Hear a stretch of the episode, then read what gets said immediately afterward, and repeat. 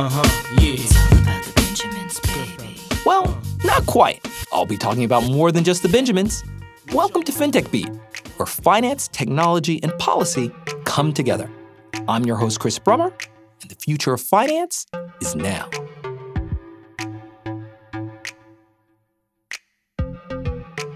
This year's Martin Luther King Jr. holiday has come at perhaps no better time to open up an opportunity to think a bit more deeply about race in the country. We saw, after all, at the beginning of the month, an attack on the very people and institutions charged with carrying out the business of democracy, inflamed by racial hatred, inexcusable political leadership, and social media. And in it all, financial technology is attracting attention too, highlighted by the insurrectionists' use of Bitcoin to fund their operations. But scrutiny of the industry isn't new. Indeed, Silicon Valley's fintech ecosystem has attracted enormous attention about race, and not all of it good, that burrows far deeper into the culture of innovation, as questions have been raised about the representation of Black and Brown people in an industry supposedly built on the ideals of democratizing finance for everyone. Now, perhaps the poster child for negative publicity is the crypto exchange Coinbase. Now, Coinbase is, as many of our listeners know, one of the highest profile names in the virtual currency space. And riding the wave of an explosion of interest in Bitcoin and other cryptocurrencies is set to go public in the upcoming months. But the exchange has been plagued by calls of racism and experienced its own Colin Kaepernick moment last fall when the company's CEO was accused of stifling attempts by employees to protest police brutality by issuing an ultimatum banning employees from political activism and discussions at work. The moves attracted international scrutiny and alarm from civil rights groups and activists alike that were only amplified when the New York Times reported data suggesting that the startup underpaid Black and women employees. Now, in the initial wake of the outcry, I convened a panel at my annual FinTech Week conference to discuss the implications of the scandal for the company and the ecosystem. We had an all star cast of participants, including Robert Greenfield, the CEO of Emerging Impact, Kathryn Judge, a professor of law at Columbia, the MSNBC contributor and Georgetown law professor Paul Butler, and Cleve Mesidor, the founder of the Policy Network of Women of Color in Blockchain. The panel was a highlight of the conference, and the lessons continue to reverberate as we grapple with questions of corporate responsibility, political discourse, and what it really means to fight the power.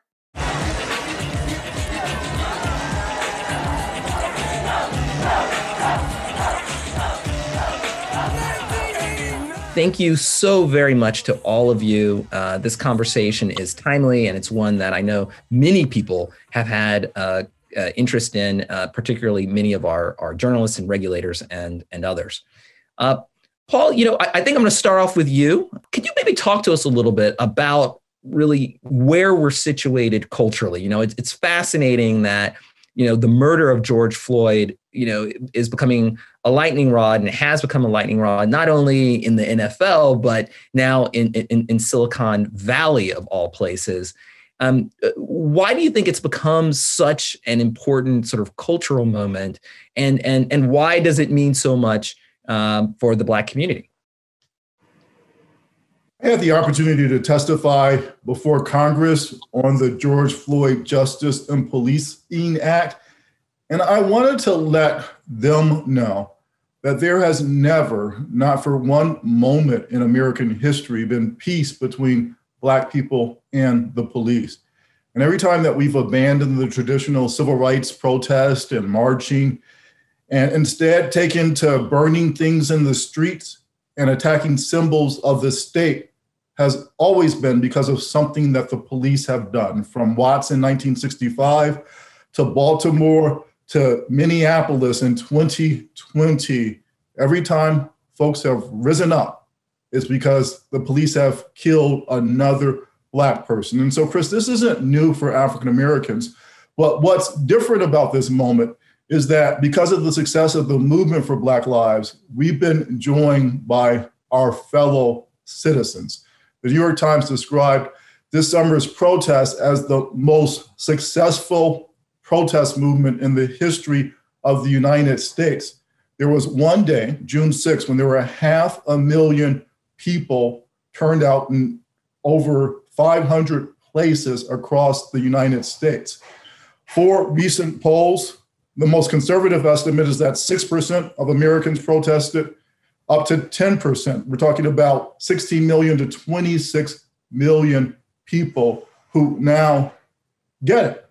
And so, how do we make this go from being a moment to a movement? And one question is, how did we get here? And that's in part a story about technology, and it's specifically a story about technology in 2012. 2012 is the year that most Americans had smartphones. Smartphones are cameras, they're videos.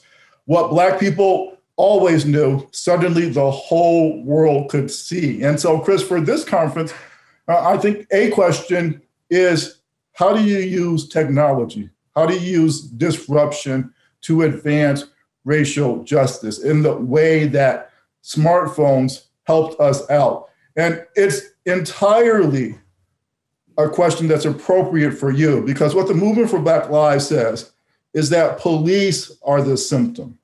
The problem is white supremacy. The problem is patriarchy. And if we just work on the police, that's treating the symptom, it's not treating the disease. And so the question for you economic, financial, economic growth, wisdom providers is how do you use disruption? How do you use creativity to advance racial justice? You know, th- that that is, you know, I think Cleve, that that that leads perfectly to you. You know, I mean, uh, uh, certainly, it, it, it's hard to emphasize, uh, you know, the degree to which uh, Black people have to live with, you, you know, certain kinds of of, of pressures, uh, structural racism, um, uh, and and certainly uh, the reality of, of, of police brutality. Um, you know, many of the employees over at Coinbase, uh, not just uh, black employees, as as as, Paul uh, sort of noted, you know, felt very strongly about it um, and about the legacy uh, of, of, of police brutality in particular, and and and and they wanted to to protest. Um, from what you've been able to hear, Cleve, I mean, how exactly did sort of things play out um, uh, at Coinbase, um, leading to uh, the the the announcement by the the CEO, uh, Mr. Armstrong, to effectively say that he wants to to get rid of political speech um, uh, at this unicorn, uh, arguably the most important um, financial institution within the cryptocurrency industry? Well, good morning. Thank you, Chris, for your leadership for this conference and the opportunity to have this conversation. The curious case of Coinbase. It boils down to a lack of transparency, an attack on free speech, um, a crackdown on inclusion, and worker rights infringement. On September 27th, the CEO, Brian Armstrong, published a blog post invoking the name of Breonna Taylor to announce a new workplace policy, essentially to curtail internal activism. It was clear that the targets were Black and Brown workers. Two days later, staff received an email essentially giving them a choice comply or take a severance. All this during a pandemic and during an economic recession. Since then, we've learned that the internal workplace issues date back to 2019 when executives removed signs that allowed employees to choose and use whatever bathroom they felt comfortable with. And this happened without worker input. And then most recently, at the height of the George Floyd protests in June, there was an internal issue about a social media post about Black Lives Matter. As a result, Coinbase eliminated 5% of its staff, including top executives a very diverse group, not all Black. Most of the Black and Brown employees couldn't make such a choice during a pandemic and a recession. Also, what we've seen in terms of workplace dynamic at least what has been reported because of the lack of transparency is uh, re- restrictions and limitations on communications there are reports that employees are being forced to retroactively remove past Slack messages. There was one report that noted that there was a recent internal survey about the new policy, but executives have refused to share the results. Now, this is this is quite a bit of entanglement. Right. So, so, so, you know, just, just so, so, so, for those of those of, of you, uh, including myself, who are still trying to sort of grapple with with all the facts behind here. I mean, for, from an outsider looking in, it, it, it appears that it's it's uh, weirdly analogous to sort of the Colin Kaepernick kind of moment, right? Where where where you basically have, you know, instead of saying, you know, you, you can't kneel on the on the playing field, the the basic idea is, you know, we don't want you to to voice you know some of your your, your political views or or to protest um, you know within the confines of the workplace or anywhere sort of sort of near it. I mean again I, I, hope i'm not mischaracterizing things but that's that's more or less what i've been able to understand from from the, the media reports.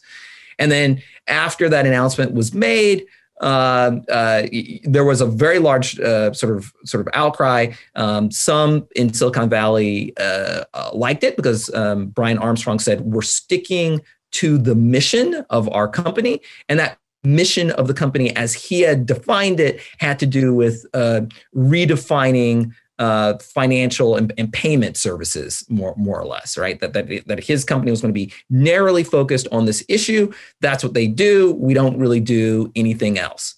And you know, many people responded against it. You had um, lots, as you had mentioned, of non-black employees who felt very uncomfortable with that.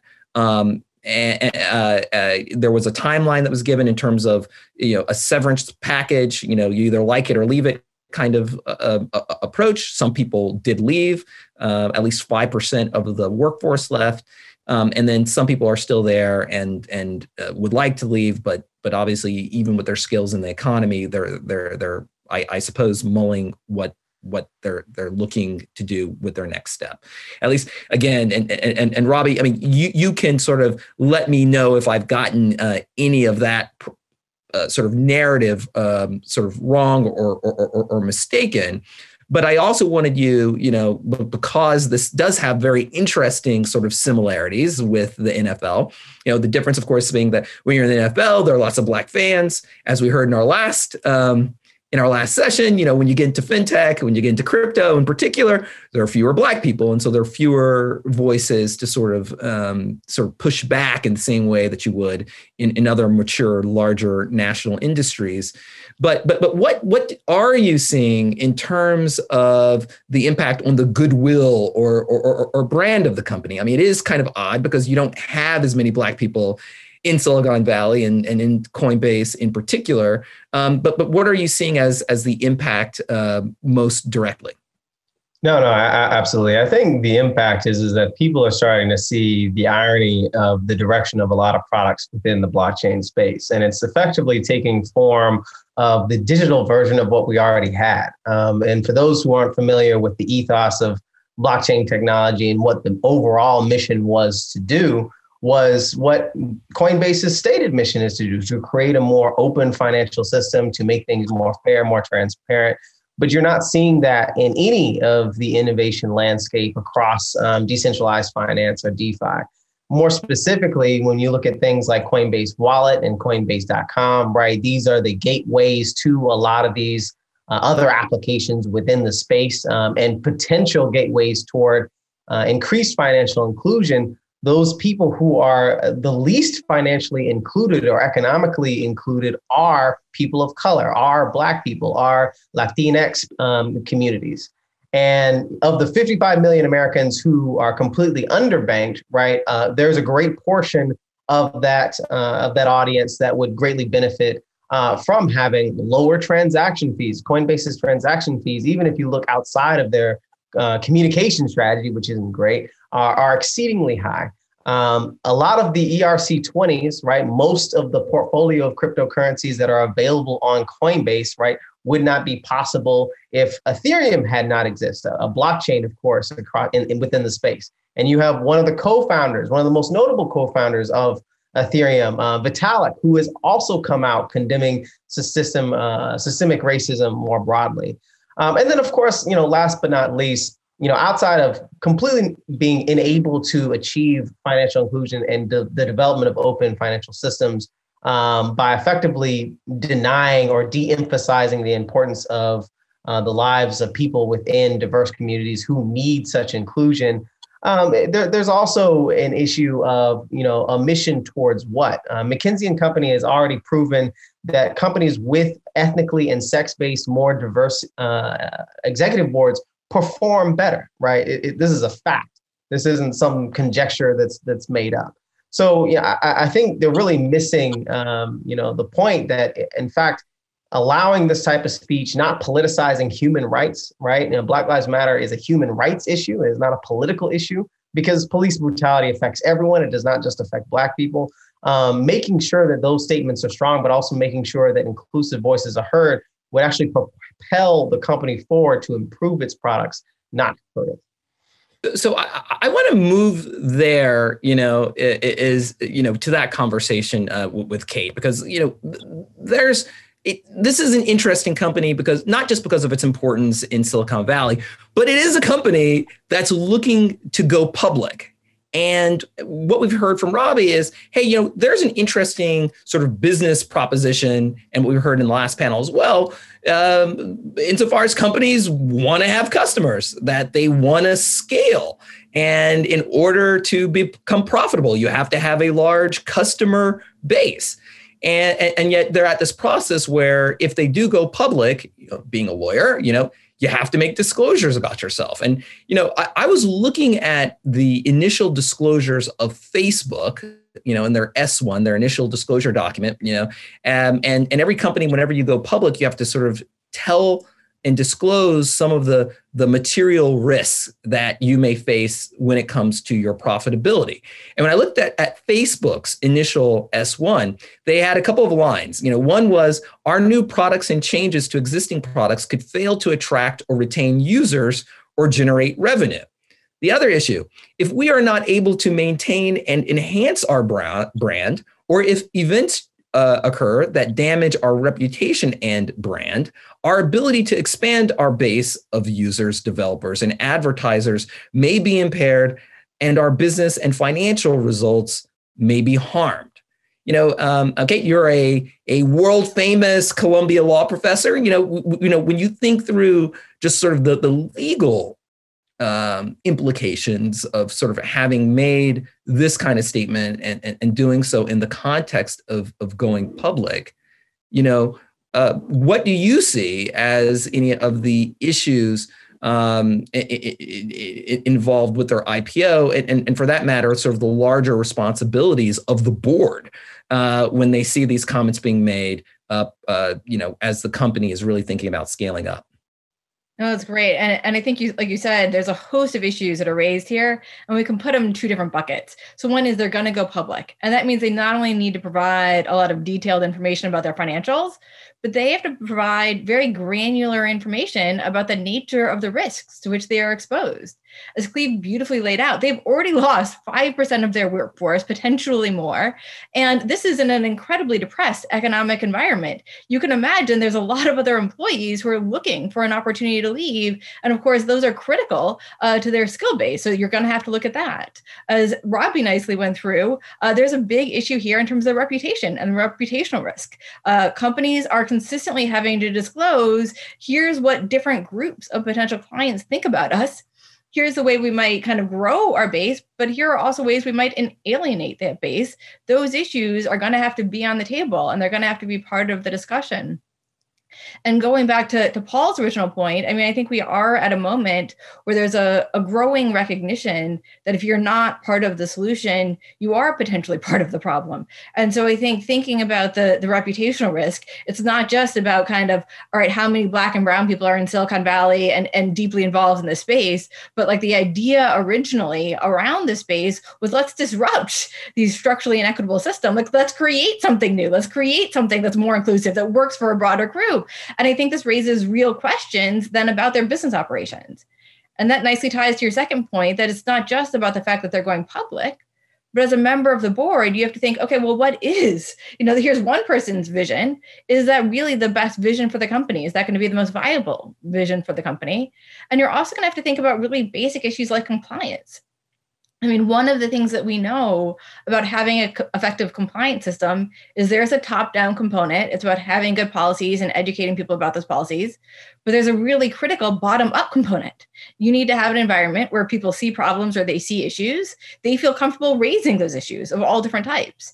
And so that might not be directly implicated here, but but you do have to wonder: is this a culture where people are going to feel safe and comfortable uh, identifying issues in a timely way? And if I was a member of a board, that's certainly something that that I would be concerned about right at this stage you know you've wow uh, not to to nerd out too much into law professor land but i mean in, in a very real way i mean there's some some some interesting sort of business sort of issues and legal sort of hornets net nest kind of issues that that that have been raised you know just just kate from from what you've said i mean um, sort of when you think about okay if you go public and you think about funds and you think about um, activist investors you know what does this do to the potential, you know, to your afterlife once you've gone public in terms of your activist investors. You know, when you think about ESG ratings and the increasing importance of ESG ratings, um, you know, that, that that you may face once you decide to go public.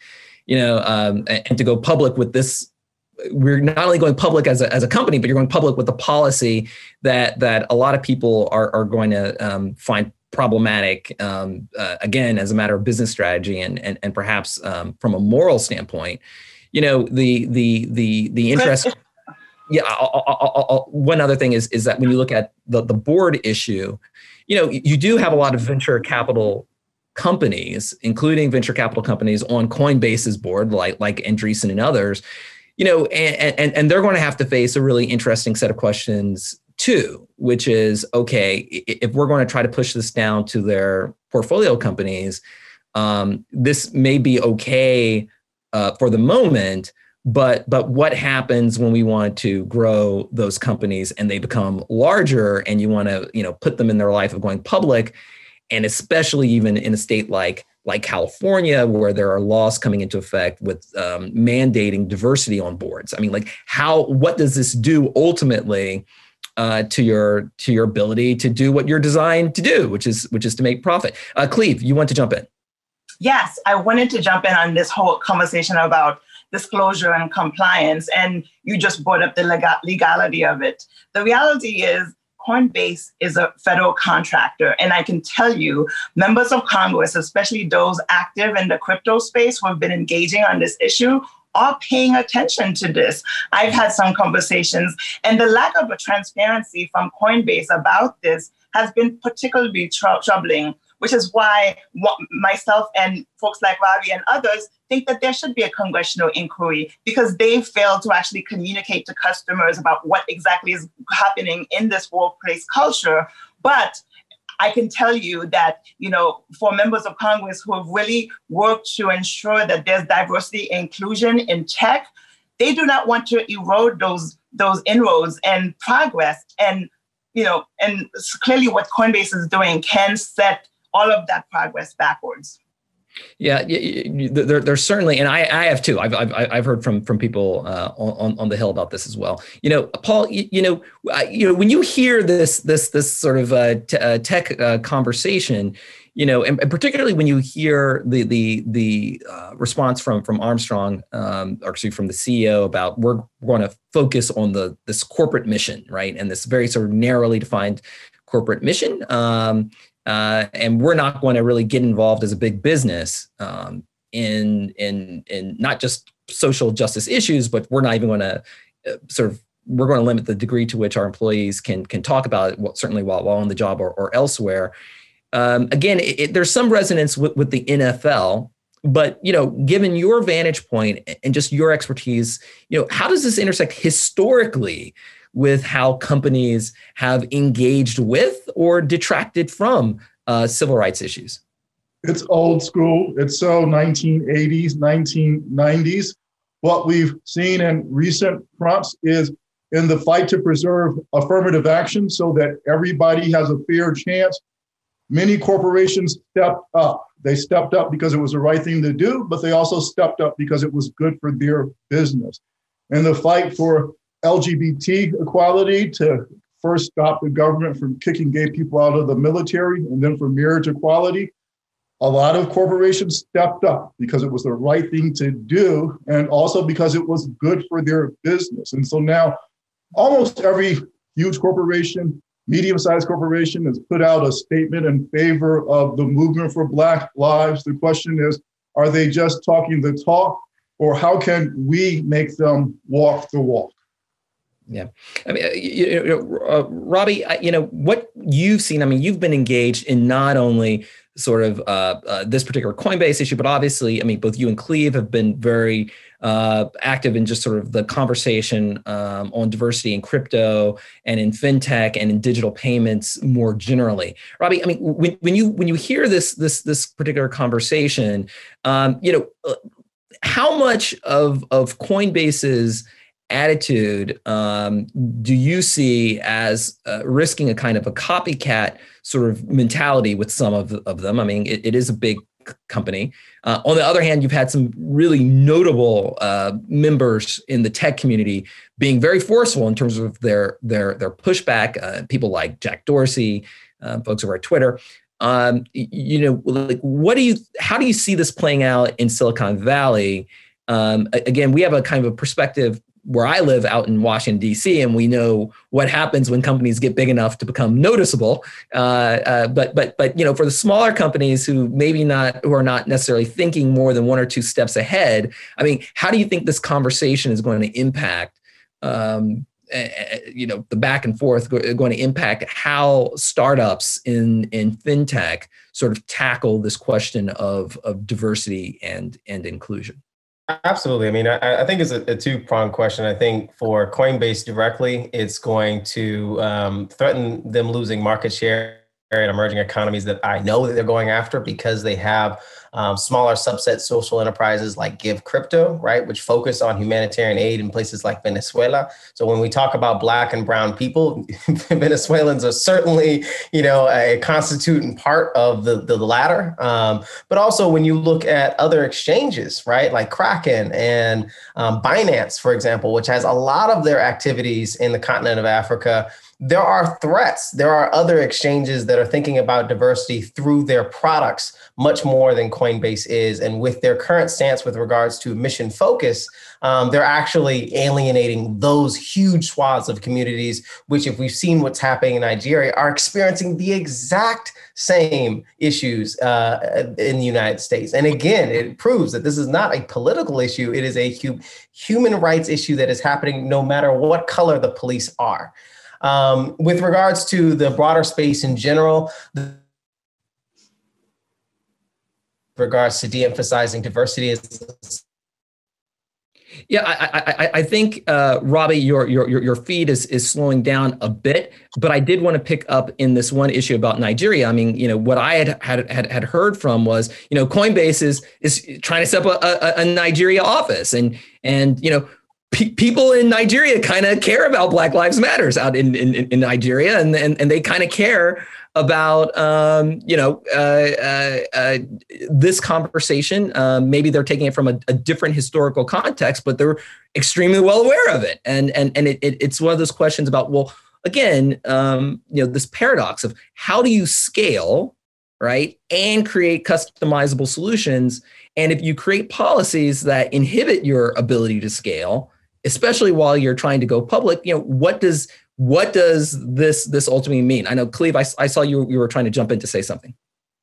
Yes, no, it, it's an important point right now. You know, the EndSARS movement on, on social media, certainly on Twitter, is being led by a lot of you know people in the crypto space, a lot of crypto engineers, you know, on the continent of Africa and here. And it's interesting because yesterday I posted, you know, thank God those people don't work for Coinbase because would this be allowed? But at the end of the day, I, I, do like what Robbie said. At the end of the day, this is a human rights issue, and and for Coinbase to you know draw a line in the sand like this, it's not just a poor business decision; it's just out of touch.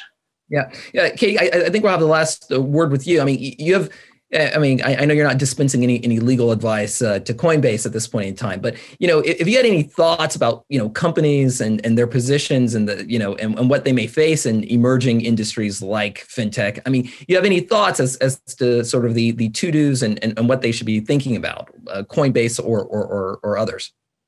I think Cleve hit it right on when she talked about the historical moment. I mean, you have to be aware to the historical moment.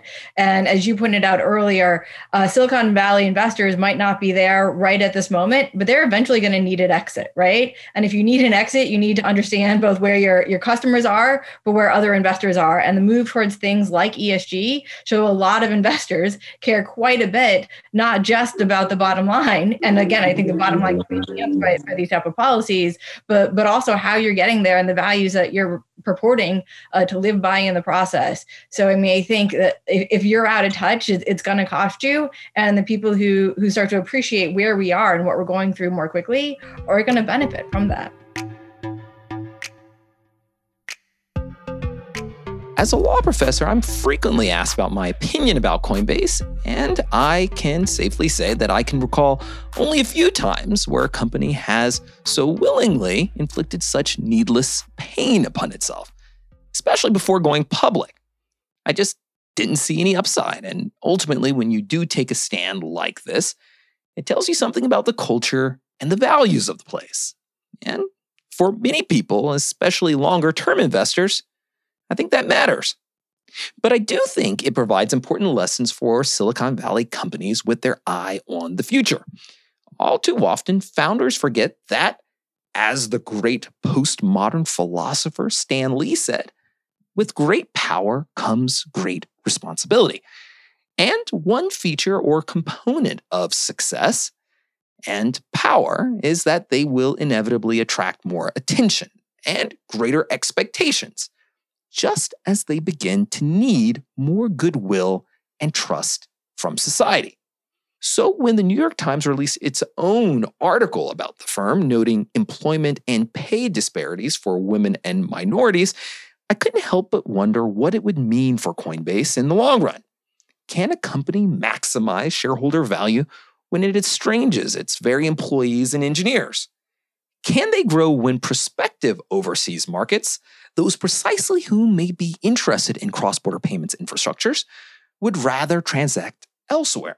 And how will they communicate with investors about those risks, especially in a world where values, well, just mean a lot more to people? The answers aren't obvious, but for the sake of the industry, I hope they can come up with some good ones. Thanks for listening. If you enjoyed the show, please be sure to subscribe on Apple, Spotify, or wherever you get your podcasts.